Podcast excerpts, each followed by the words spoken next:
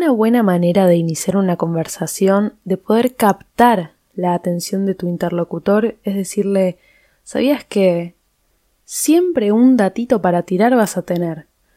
Una vez estaba en una reunión y la anfitriona se había ausentado, y eso siempre es un garrón cuando es justamente la persona que une al resto. Entonces, cuando el silencio nos empezaba a pesar, un héroe sin capa dijo Che, ¿sabían que al sonido que hace el rinoceronte se le dice barritar? No, obvio que nadie sabía, pero fue un buen disparador, porque entonces nos pusimos a hablar de las voces de los animales y cómo se le dice a cada una. En la misma nota, ¿sabían que los gatos, por el tamaño de sus cuerdas vocales, pueden ronronear pero no rugir? Y los leones, por el mismo motivo, pueden rugir pero no ronronear? ¿Sabías que en realidad antes de darle la conducción de Video Match a Tinelli se le habían ofrecido a un periodista llamado Gustavo Luteral, pero rechazó la oferta? Dicho sea de paso, ese mismo periodista ahora fue condenado a dos años de prisión por ser un abusivo y acosador de mierda. Nada, más datos para que tengan. ¿Sabías que la marca Fantoche tiene patentada la palabra triple y por eso los demás alfajores de tres capas del mercado tienen que usar sinónimos? Mini torta, tres tapas, por tres.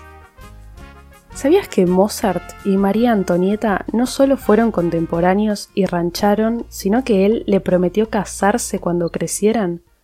Claro que todo el plan de Wolfgang se vino abajo cuando la que Tejedi se casó con Luis XVI.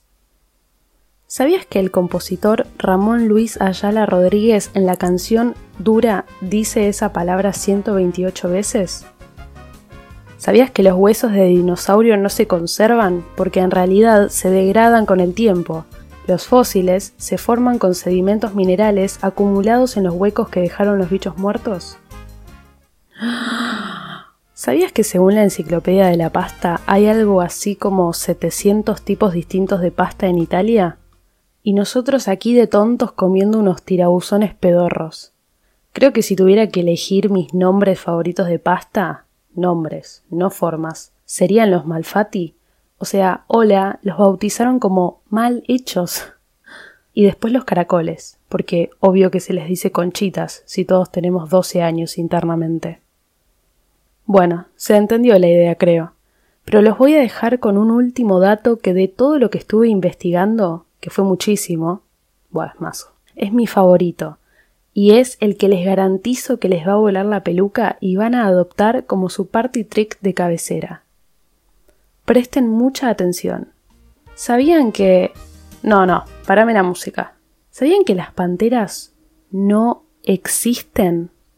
Sí, como escuchan.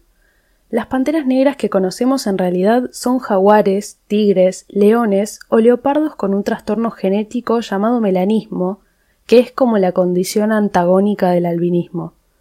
Esto significa un exceso de producción de melanina en algunos organismos que provoca que tengan tintado totalmente de negro su piel, pelo o plumas.